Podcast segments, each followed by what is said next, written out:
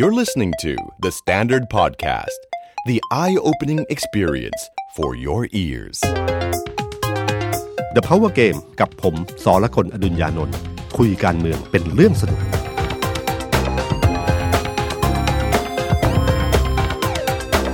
สวัสดีครับผมสรกลอดุลยานนท์ครับครับสวัสดีครับผมออฟพลวุฒิสงสกุลคอนเทนต์ครีเอเตอร์การเมือง The Standard ครับสวัสดีพี่ตุ้มแล้วก็สวัสดีคุณผู้ฟังครับเรายังอยู่กันที่บรรยากาศของการจัดรายการผ่านแอปพลิเคชัน Zoom นะครับครับพี่ตุ้มกับผมก็แข่งกันไว้เขาเรียบร้อยตุ้มครับตอนนี้บรรยากาศโควิดตอนเนี้ยโดยภาพรวมรู้สึกว่าสถานการณ์มันเริ่มจะดีขึ้นถ้าดูจากตัวเลขผู้ติดเชื้อใช่มั้ยฮะที่เพิ่มขึ้นวันละหลัก10แต่ในฐานะที่เป็นนักข่าวแล้วก็ทำข่าวทุกวันเนี่ยผมรู้สึกว่าแม้ว่าโรคจะเริ่มรู้สึกว่ามันคลี่คลายแต่ว่าบรรยากาศประชาชนเนี่ยอึดอัดหัวใจเหลือเกินเวลาไปทำข่าวเนี่ยเจอคนยากไร้เจอคนที่เขาเข้าไม่ถึงมาตรการช่วยเหลือของรัฐเนี่ยสะเทือนใจมากครับมันเป็นภาพที่เป็นภาพจริงในสังคมแล้วก็เวลาเขาพูดออกมาแต่ละคำเนี่ยมันออกมาจากหัวใจอย่างแบบไม่ต้องกลั่นกรองเลยแล้วก็ไม่มีอะไรเจือปนและสะท้อนใจพวกเรามากใช่โดยเฉพาะถ้านักข่าวที่ตอนหลังที่ไปทำสกู๊ปเรื่องนี้ผมเข้าใจเลยแล้วก็ยิ่งถ้าเราเคยดูการให้สัมภาษณ์คลิปที่ออกมาเราจะเห็นเลยนะครับว่าเวลาจนนี่มันจนจริงๆเนาะครับภาพของไวรัสตอนนี้ถ้าที่คุณอ๋อพูดมาตอนแรกเริ่มต้นก็คือผมว่าสถานการณ์มันดีขึ้นตัวเลขของคนที่ติดเชื้อมันเริ่มเป็นเลข2หลักแล้วก็ต่ำลง20 30 40อยู่ประมาณนี้แล้วมันก็รักษาตัวเลขที่ทำให้คนในเชิงจิตวิทยาคนรู้สึกดีขึ้นว่ามันเหมือนกับคุมสถานการณ์ได้ในขณะเดียวกันตัวเลขอันนึงที่น่าสนใจก็คือตัวเลขที่คนที่รักษาหายนะครับพอรักษาหายลบด้วยจำนวนคนติดเชื้อต่อวันตอนนี้เป็นบวกแล้วแล้วก็บวกค่อนข้างเยอะทีเดียวนะฮะซึ่งผมว่าทำให้คนเริ่มรู้สึก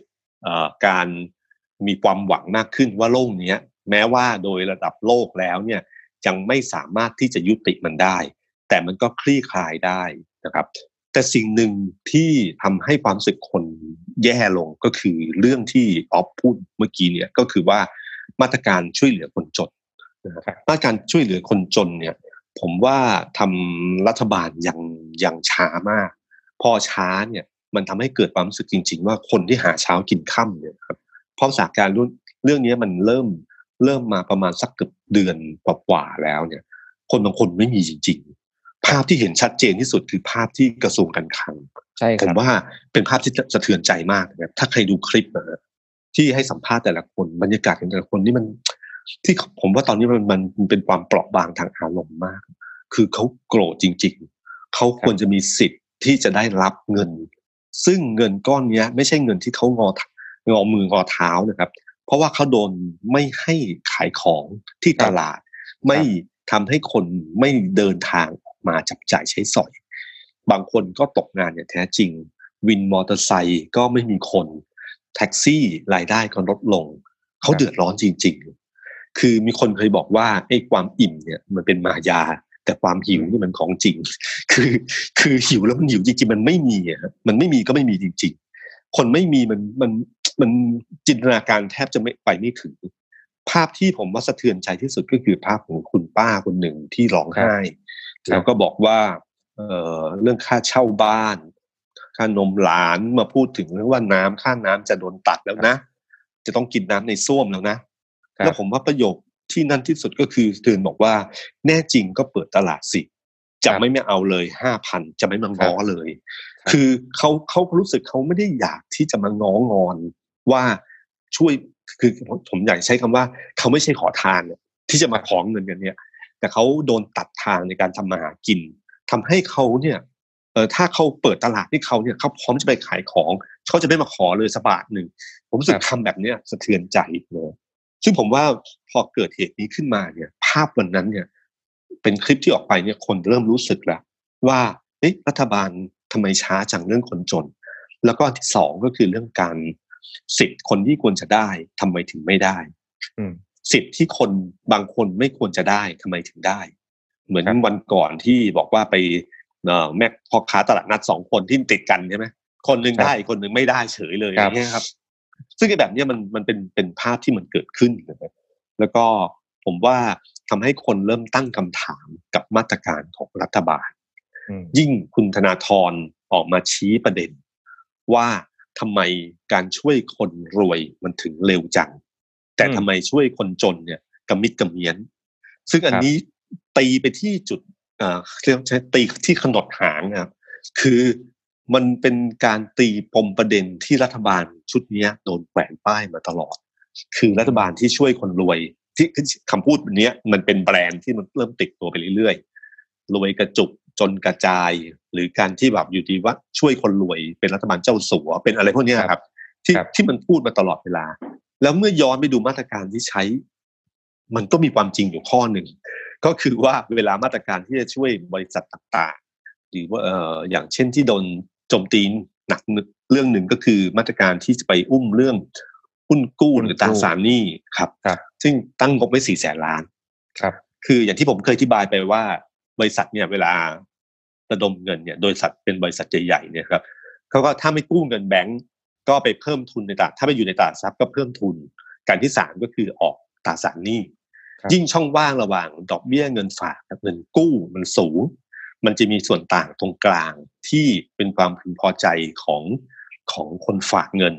กับในแง่ของคนที่กู้เงินก็ได้ดอกเบี้ยต่ำกู้ธนาคารก็เลยจะดมเงินกู้มโหฬารปรากฏว่าพอเข้าไปดูไส้ในจริงๆนะครับบริษัทที่จะครบตราสารนี้จะครบวงครบกำหนดภายในปีนี้นะฮะปีนี้นะปี63เนี่ยมันมีอยู่ประมาณ400,000 กว่าล้านแล้วก็บริษัทที่ออกตราสารนี้มีแค่200 กว่ารายนะครับ200 กว่ารายแล้วถ้าไปดูรายละเอียดอีกทีนึงเนี่ย15บริษัทแรกมีประมาณ 200,000 กว่ารายคือประมาณเกือบ 50% 15บริษัทนี่มันเป็นเหมือนพีระมิดของคนรวยคนจน 200,000 กว่าล้านบาทใช่มั้ยฮะครับอีก200บริษัทเนี่ยอีก 200,000 ก็แบ่งกัน15บริษัทแรก 200,000 อีก200บริษัทอีก 200,000 15บริษัทแรกคืออะไรบ้างเช่นกลุ่มคุณธนินก็จะมี CPO CPF True นี่ประมาณ 40,000 กว่าล้านคุณเจริญเบอร์รี่ยุคเกอร์นี่ประมาณ 17,000คุณอนันต์อัศวโพชินพฤกษาปทสผ SCG กลุ่มนี้คืออยู่15บริษัทใหญ่ซึ่งถามว่า15บริษัทนี้มีปัญหาไหมเชื่อกันว่าไม่มีปัญหาในการออกตราสารใหม่ก็จะมีคนซื้อเพราะมันมีเครดิตแต่เล็กๆทั้งหลายนะครับแต่ประเด็นสำคัญมันอยู่ตรงนี้ครับมันอยู่ที่ว่ามัน200กว่ารายแล้วก็มีปมประเด็นอยู่ที่ว่าแบงก์ชาติควรจะออกไปเล่นเกมนี้เองหรือควรที่จะปล่อยผ่านแบงก์พาณิชย์ซึ่งก็จะมี2ขั้วที่เห็นแตกต่างกันแต่ประเด็นสำคัญของมันก็คือว่าการที่ออกมาตรการอุ้มเรื่องนี้เร็วมากทันทีทันใดทำเลยนะครับพอคุณนึกถึงตัวเลข400,000 กว่าล้านนะครับแล้วนึกถึงตัวเลขที่รัฐบาลเริ่มต้นจากการจะให้คนจน3 ล้านคนงวดแรกเนี่ยคนละ 5,000 คือ 45,000 ล้านที่ใช้งบกลางป่านนี้ยังไม่ถึง3ล้านเลยนะครับเขาเคยบอกว่าให้เซ็นให้ลงชื่อภายในวันที่31แล้ว7วันจะรู้ผลนี่วันที่15-16แล้วเนี่ยปรากฏว่ายังไม่ได้เลยนะครับมันได้แค่ประมาณจำนวน2 ล้านกว่าคน AI ทำงานอยู่ครับพี่ครับ AI หรือ AI เอง คือหลายคนก็พอบอกเห็นขั้นตอนมันไม่ใช่ AI แล้วมันไม่ใช่ AI มันต้องมากกว่านี้แต่มันเป็นการประมวลผลบางอย่างช่วยมาแล้วก็คนนั่นแหละและที่สำคัญมันให้เห็นช่องว่างครับมันให้เห็นกระบวนการว่าคนที่เขาเจ็บปวดก็คือคนที่คิดว่ามีสิทธิ์กับไม่มีสิทธิ์แล้วก็จะเป็นประเด็นอยู่อันนึงก็คือโดยเฉพาะที่มีคนที่ลงชื่อไปแล้วบอกคุณไม่ได้เพราะคุณเป็นเกษตรกรครับประเด็นนี้เยอะมากเลยนะครับผมเพิ่งอ่านใน Twitter อยู่ของคนบางคนเขาเป็นนักดนตรีแล้วก็มีชื่อว่าเป็นเกษตรกรแล้วปรากฏว่าเกษตรกรเนี่ยไปผูกกับชื่อคนหนึ่งชื่อคุณอำนวยที่อยู่ที่ลำพูนมันกำลังบอกว่าจริงๆแล้วที่ผ่านมามีคนสวมสิทธิเกษตรกรหรือเปล่าอันนี้จะเป็นประเด็นใหญ่นะครับว่าถ้ามีใครใช้ชื่อคนเหล่านี้ไปสวมสิทธิเป็นเกษตรกรฉะนั้นภายใต้ฐานข้อมูลนี้ทำให้ระบุว่าคนนี้เป็นเกษตรกรถึงไม่ได้ 5,000 บาทถ้าเจอตัวนี้เยอะมากเท่าไหร่เนี่ยจะแสดงเห็นว่ามันมีการทุจริตในช่วงเวลาที่เกิดขึ้นในอดีตที่มีการสวมสิทธิ์ขึ้นมาแล้วมันจะเป็นเรื่องอื่นๆมากมายคนบางคนมีขี่วินมอเตอร์ไซค์เรียนกศน.โดนหาว่าเป็นนักศึกษา เป็นนักศึกษาก็เลยไม่ได้ 5,000 บาทไอ้อย่างเงี้ยครับเต็มไปหมดเลยครับซึ่งผมว่าไอ้ประเด็นเหล่านี้ที่ทำให้คนบอกว่ารัฐบาลเนี่ยไปเสียเวลากับเรื่องเยอะเกินไปพยายามคัดกรองทั้งที่คนเดือดร้อนมันเยอะมากนะครับคัดกรองแบบมีคนบอกว่าเปรียบเทียบว่าเหตุการณ์ครั้งนี้ที่เกิดขึ้นเนี่ยมันเหมือนไฟป่าพอไฟป่าลุกลามเนี่ยมันมีอยู่2อย่างคือดับไฟกับทำแนวกันไฟคือไม่ให้ไฟลุกลามไปมากกว่านั้นแต่ช่วงเวลาที่คนต้องการที่สุดเนี่ย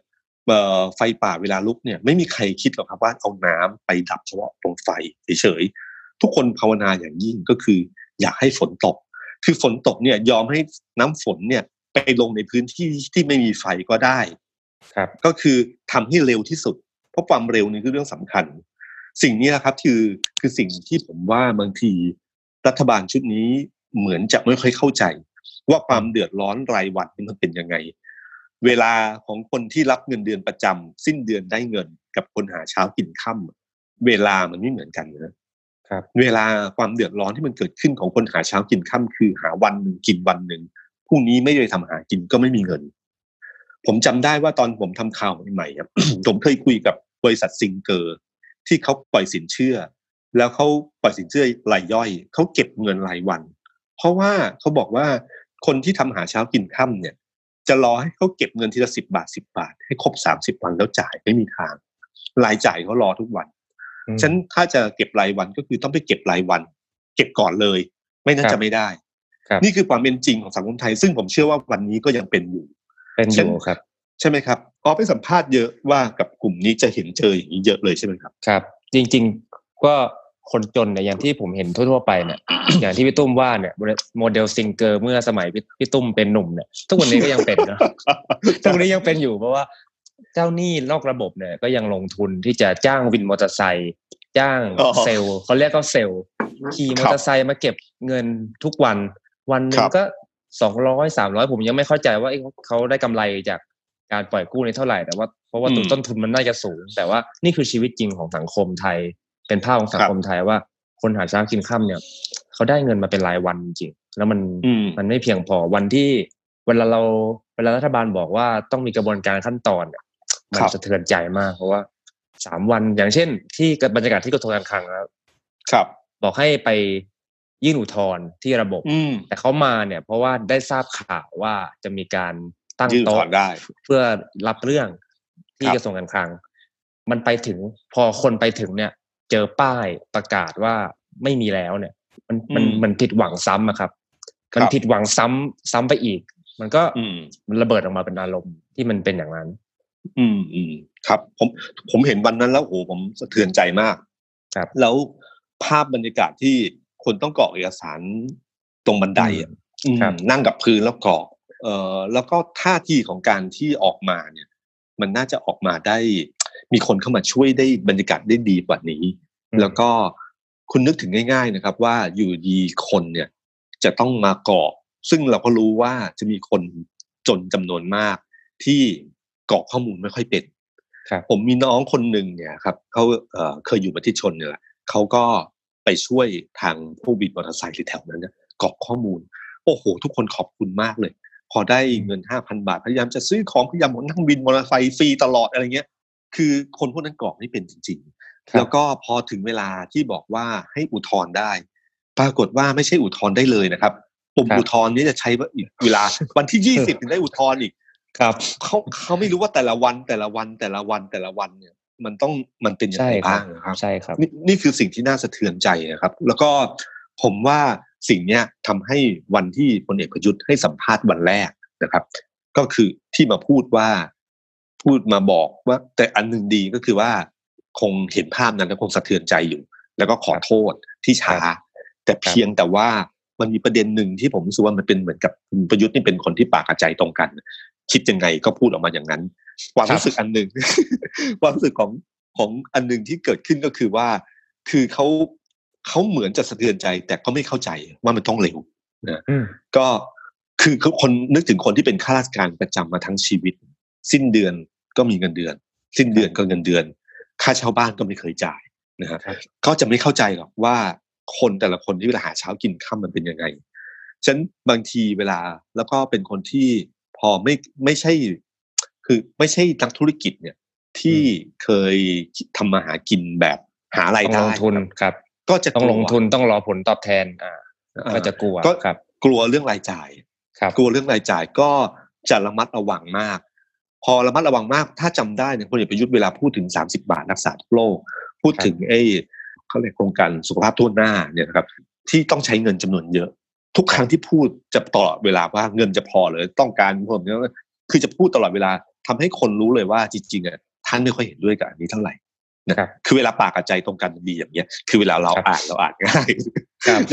อย่างครั้งนี้ก็เหมือนกันก็พยายามพูดตลอดเวลาสังเกตนะครับเวลาใครขอให้ช่วยเหลืออะไรจะพูดว่ารัฐบาลไม่ค่อยมีเงินครับคือเหมือนกับเวลาต้องทำตัวให้รู้สึกว่าไม่มีเงินคนจะได้ขอน้อยถ้าทำตัวว่าอู้ฟู่เมื่อไหร่มีเงินเมื่อไหร่เนี่ยคนจะขอเยอะฉะนั้นครั้งนี้ก็เลยพยายามจะพูดอยู่เสมอว่า 5,000 บาทเนี่ยนะมันมีเงินแค่ก้อนเดียวนะที่มาจากงบก้อนนี้แล้วมันหมดแล้วนะแล้วมันต้องรออีกทีคือพรบเงินกู้ซึ่งกว่าจะได้เงินคือทั้งหมดเนี่ยเพื่อจะบอกว่ารัฐบาลเหมือนจะบอกว่ารัฐบาลพยายามเต็มที่แล้วแต่เงินเนี่ยมันยังไม่มีนะเขาลืมไปว่า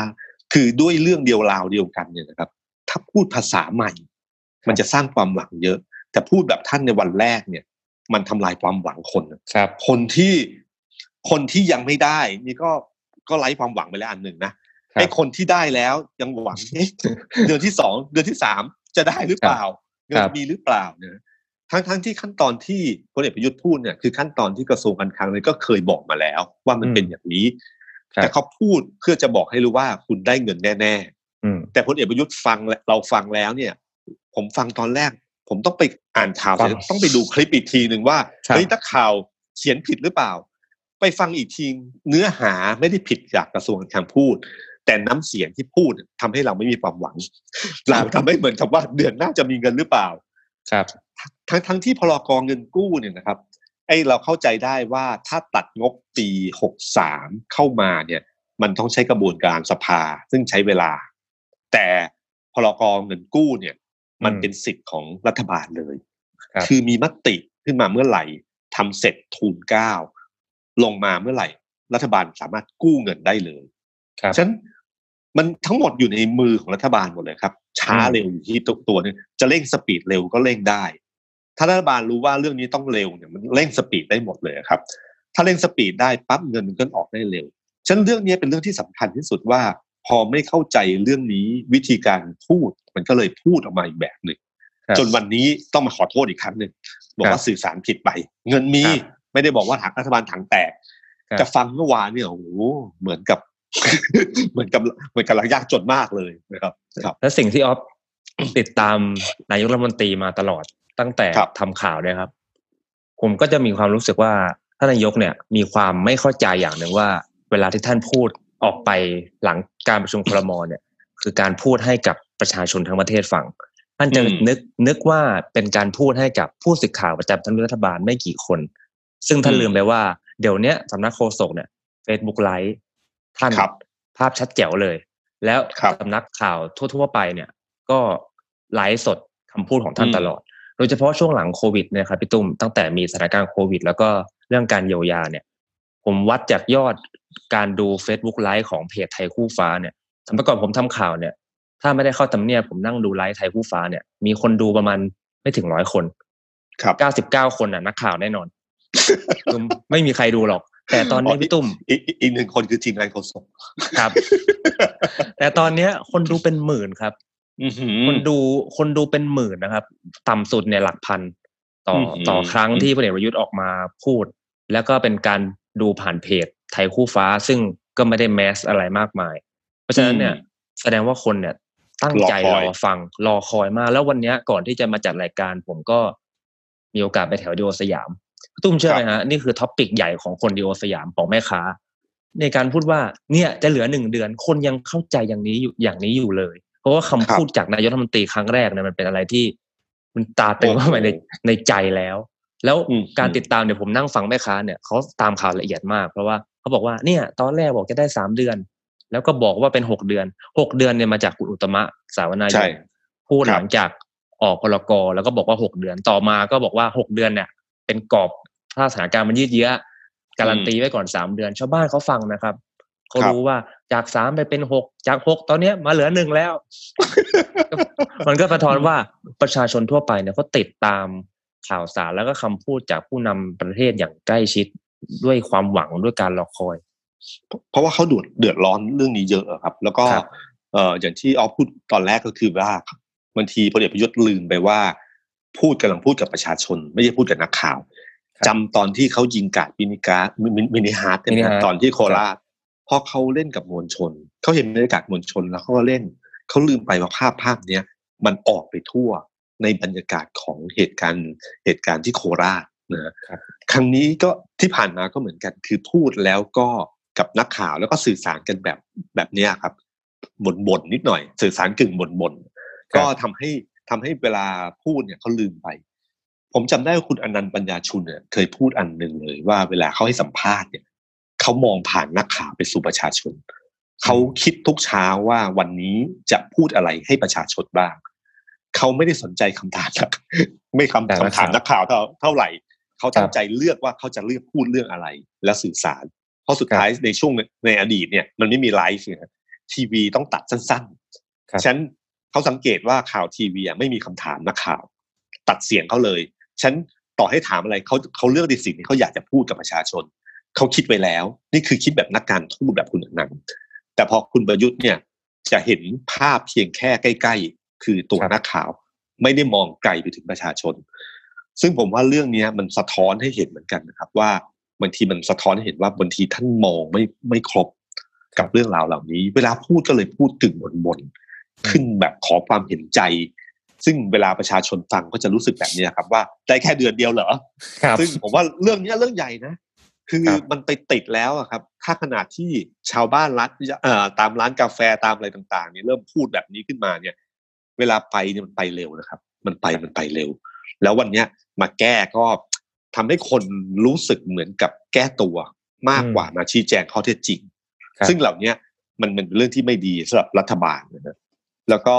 ผมว่าบางทีมาตรการบางอย่างเนี่ยถ้าย้อนบังเอิญมันหมุนเข็มนาฬิกากลับไปไม่ได้ถ้าหมุนเข็มกับเวลากลับไปได้สิ่งที่รัฐบาลควรจะทำก็คือว่าอย่าให้ขั้นตอนมันเยอะ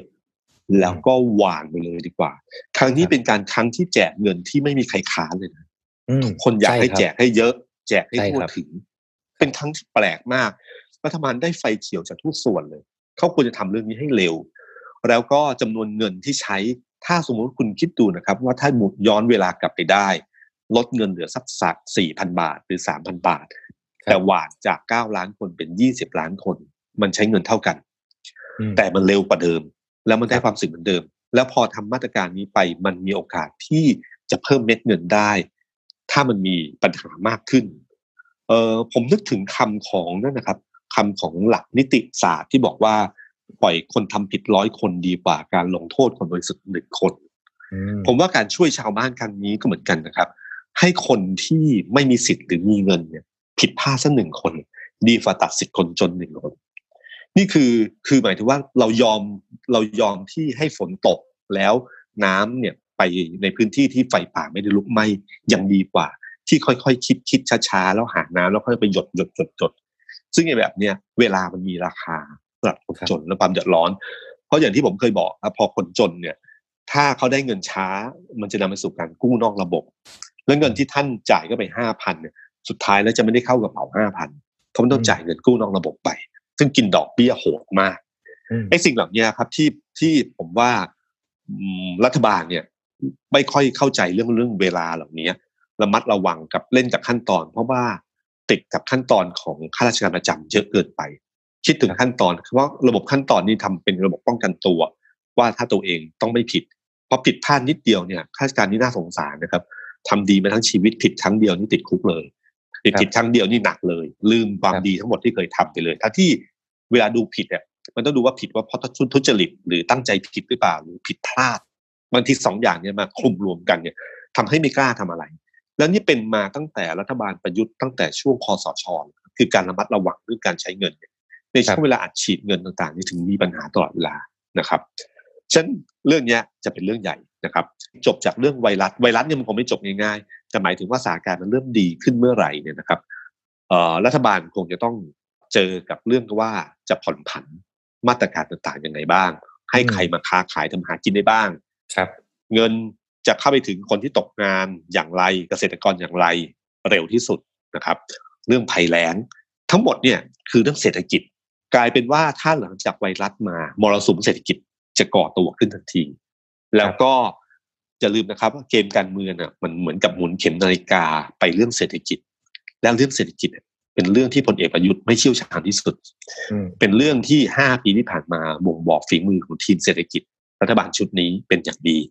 แม้ว่าคนละชุดเป็นไปตามทีแต่โดยส่วนใหญ่แล้วใช่ฉะนั้นพอเข็มนาฬิกาหมุนกลับเข้ามาเรื่องเกมนี้นี่คือความเสียเปรียบของพลเอกประยุทธ์เพราะเขาต้องเผชิญกับมรสุมเรื่องเศรษฐกิจที่เขาไม่เชี่ยวชาญและถ้าสภาเปิดเมื่อไหร่การเมืองมันก็จะเคลื่อนขึ้นทันทีนะครับตอนนี้ที่ผมเห็นก็คือว่ามันมีการขยับตัวบางอย่างที่น่าสนใจอย่างเช่นกรณีของคุณธนาธรครับที่ออกมา Twitter บอกว่าช่วงเวลาสงกรานต์ที่ผ่านมาได้คิดเรื่องอุปกรณ์การแพทย์ไว้เรียบร้อยแล้วทีมประดิษฐ์ทำโรงงานขึ้นมาแต่ไม่รู้ว่าเป็นอะไรนะครับยังรอเปิดตัวว่าเป็นอะไรอยู่เดี๋ยวอาทิตย์หน้าพาไปดูครับพาไปดูโรงงานซึ่งเราก็ไม่รู้เป็นอะไรแต่เนี่ยคือเป็นจุดแข็งของคุณธนาธรเพราะว่าคุณธนาธรเป็นนักอุตสาหกรรมเป็นบริษัทไทยซัมมิตของเขาเนี่ยเป็นผลิตชิ้นส่วนรถยนต์แล้วเขามีเทคโนโลยีถึงขนาดที่ผลิตชิ้นส่วนบางชิ้นที่รถยนต์ Tesla ใช้นี่คือเขามีของช่วงนี้อยู่ในมือฉะนั้นเวลาเขาเห็นพวกเรื่องปัญหาเศรษฐกิจอะไรเนี่ยเขาจะแก้ด้วยปัญหาเรื่องเหล่านี้เสมอเรื่องอุตสาหกรรมทำไมไม่ทำโรงงานทำไมทำโรงงานฉะนั้นครั้งนี้ก็เช่นเดียวกันพอเกิดขึ้นมาปั๊บเนี่ยเขาก็เริ่มคิดเรื่องนี้ขึ้นมาแต่เราไม่รู้ว่าอุปกรณ์การแพทย์นั้นเป็นยังไงอันนี้คือการขยับตัวหนึ่งต้องเหนือจากการชี้ประเด็นว่าช่วยคนรวยทำไมเร็วจังทำไมช่วยคนจนกระมิดกระเมี้ยนนะครับซึ่งไปจี้เป็นจุดตายของพลเอกประยุทธ์อยู่เหมือนกันนะครับแล้วก็ขณะเดียวกันเนี่ยเมื่อเช้าเพิ่งเห็นข่าวของคุณแม่คุณธนาธรคือคุณสมพรก็ไปแจกอาหารแล้วก็แจกเงินสดนะครับคนละ 2,000 บาทกับชาวบ้านแถวโรงงานนะครับซึ่งอาจจะทำปกติเพราะว่าอาจจะเห็นความเพราะตอนนี้คนช่วยแบบนี้เยอะนะครับคนแจกข้าวแจกอาหารแจกอะไรพวกนี้เยอะมากเพราะไวรัสโควิดครั้งนี้เนี่ยทำให้เห็นความเหลื่อมล้ำทางสังคมไทยชัดเจนขึ้นมากอย่างเป็นรูปธรรมนะครับเราก็เห็นคนอย่างเงี้ยตลอดเวลาว่าไปแจกคุณสมพรอาจจะคิดอย่างนั้นก็ได้แต่มันทำให้เนื่องจากคุณสมพรเป็นแม่คุณธนาธรก็ย่อมโดนจับตามองเป็นธรรมดาว่ามูฟอันเนี้ยมันเหมือนกับตีกระทบอะไรบางสิ่งบางอย่างหรือเปล่านะครับมันมีผลสะเทือนทางการเมืองอยู่เหมือนกันนะครับในขณะเดียวกันคุณทักษิณที่หยุดนิ่งมานานเนี่ยก็เริ่มมีเจลแอลกอฮอล์ให้มีรูปคุณทักษิณอยู่แล้วก็ให้สสไปแจกตามเขตนะฮะไปย้ำแบบอย่าลืมกันนะครับแล้วก็มีการแถมสูตรหมูซีอิ๊วด้วย เป็นคลิปทำกับข้าวธรรมดาไม่มีอะไรครับแต่เพียงว่ามีคนไปถอดสูตรแล้วก็ไปทำผมเห็นคลิปหนึ่งไม่ใช่คลิปเป็นเหมือนกับใน Facebook อะครับก็ไปถอดสูตรหมูซีอิ๊วที่ทำนะฮะลองมาทำดูแล้วรสชาติเป็นยังไงบ้างอะไรอย่างเงี้ยก็เป็นเรื่องการขยับตัวทางการเมืองที่ผมว่ามีการขยับตัวให้เห็นอยู่ซึ่งในช่วงเวลานี้เป็นช่วงที่เหมือนกับพลเอกประยุทธ์ได้คะแนนจากการแก้ไวรัสโควิดเนี่ยพอสมควรแต่ก็จะมีผลต่อเรื่องเศรษฐกิจว่าเขาจะตั้งรับกับเรื่องเศรษฐกิจที่เป็นจุดอ่อนของตัวเองได้อย่างไรนะประเด็นที่พลเอกประยุทธ์ต้องแก้ให้มากที่สุดก็คือเรื่องการทำความเข้าใจกับคนจนว่าต้องช่วยเหลือให้เร็วยังไงบ้างซึ่งเรื่องนี้ผมเห็นการฟังข้อมูลของพลเอกประยุทธ์แล้วเนี่ยมันน่ากังวลนิดหนึ่งเพราะว่าจะฟังจากข้าราชการประจำค่อนข้างเยอะใช่ครับอย่างเช่นตัวเลขคนจนคนแรงงานว่างงานแรงงานนอกระบบรวมๆแล้วเนี่ย 8-9 ล้านคนเนี่ยซึ่งก็มีคำถามโดยส่วนตัวว่าสำรวจเมื่อไหร่อัปเดตแค่ไหนใช่ไหมครับรวมถึงอย่างที่พี่ตุ้มบอกไปปัญหาว่าเกษตรกรเมืองไทยเนี่ยตกลงมีกี่คนทำไมบางคนลงแล้วเป็นเกษตรกรมันแสดงว่าตัวเลขชุดข้อมูลที่กระทรวงการคลังมีในการพิจารณาเนี่ยมีปัญหาหรือเปล่าใช่ครับแล้วก็ฟังหลายเรื่องอย่างเช่นเรื่องหน้ากากเรื่องอะไรต่างๆก็ฟังจากข้าราชการประจำบอกว่าไม่ขาดก็หมายความว่าไม่ขาด ไม่เคยมีการเช็คข้อมูลซ้ำจากทีมงานหรืออะไรเลยว่าจริงๆมันเป็นยังไง ไม่เคยไปฟังเหมือนที่ออฟได้ยินจากชาวบ้านว่าเฮ้ยเหลือ1เดือนแล้วนะอะไรเงี้ยนะครับภาพเหล่านี้ไม่เคยได้ยินซึ่งผมรู้สึกว่าเรื่องนี้เป็นเรื่องสำคัญตอนนี้ก็เดินสายเยี่ยมทางด้านตำรวจที่ตั้งด่านหรือคุณหมอตามโรงพยาบาลต่างๆแต่สิ่งหนึ่งที่พลเอกประยุทธ์ขาดก็คือการเข้าหาประชาชนไปฟังจริงๆว่าเขารู้สึกยังไงนะครับแล้วอดทนอดกั้นในการฟังสักนิด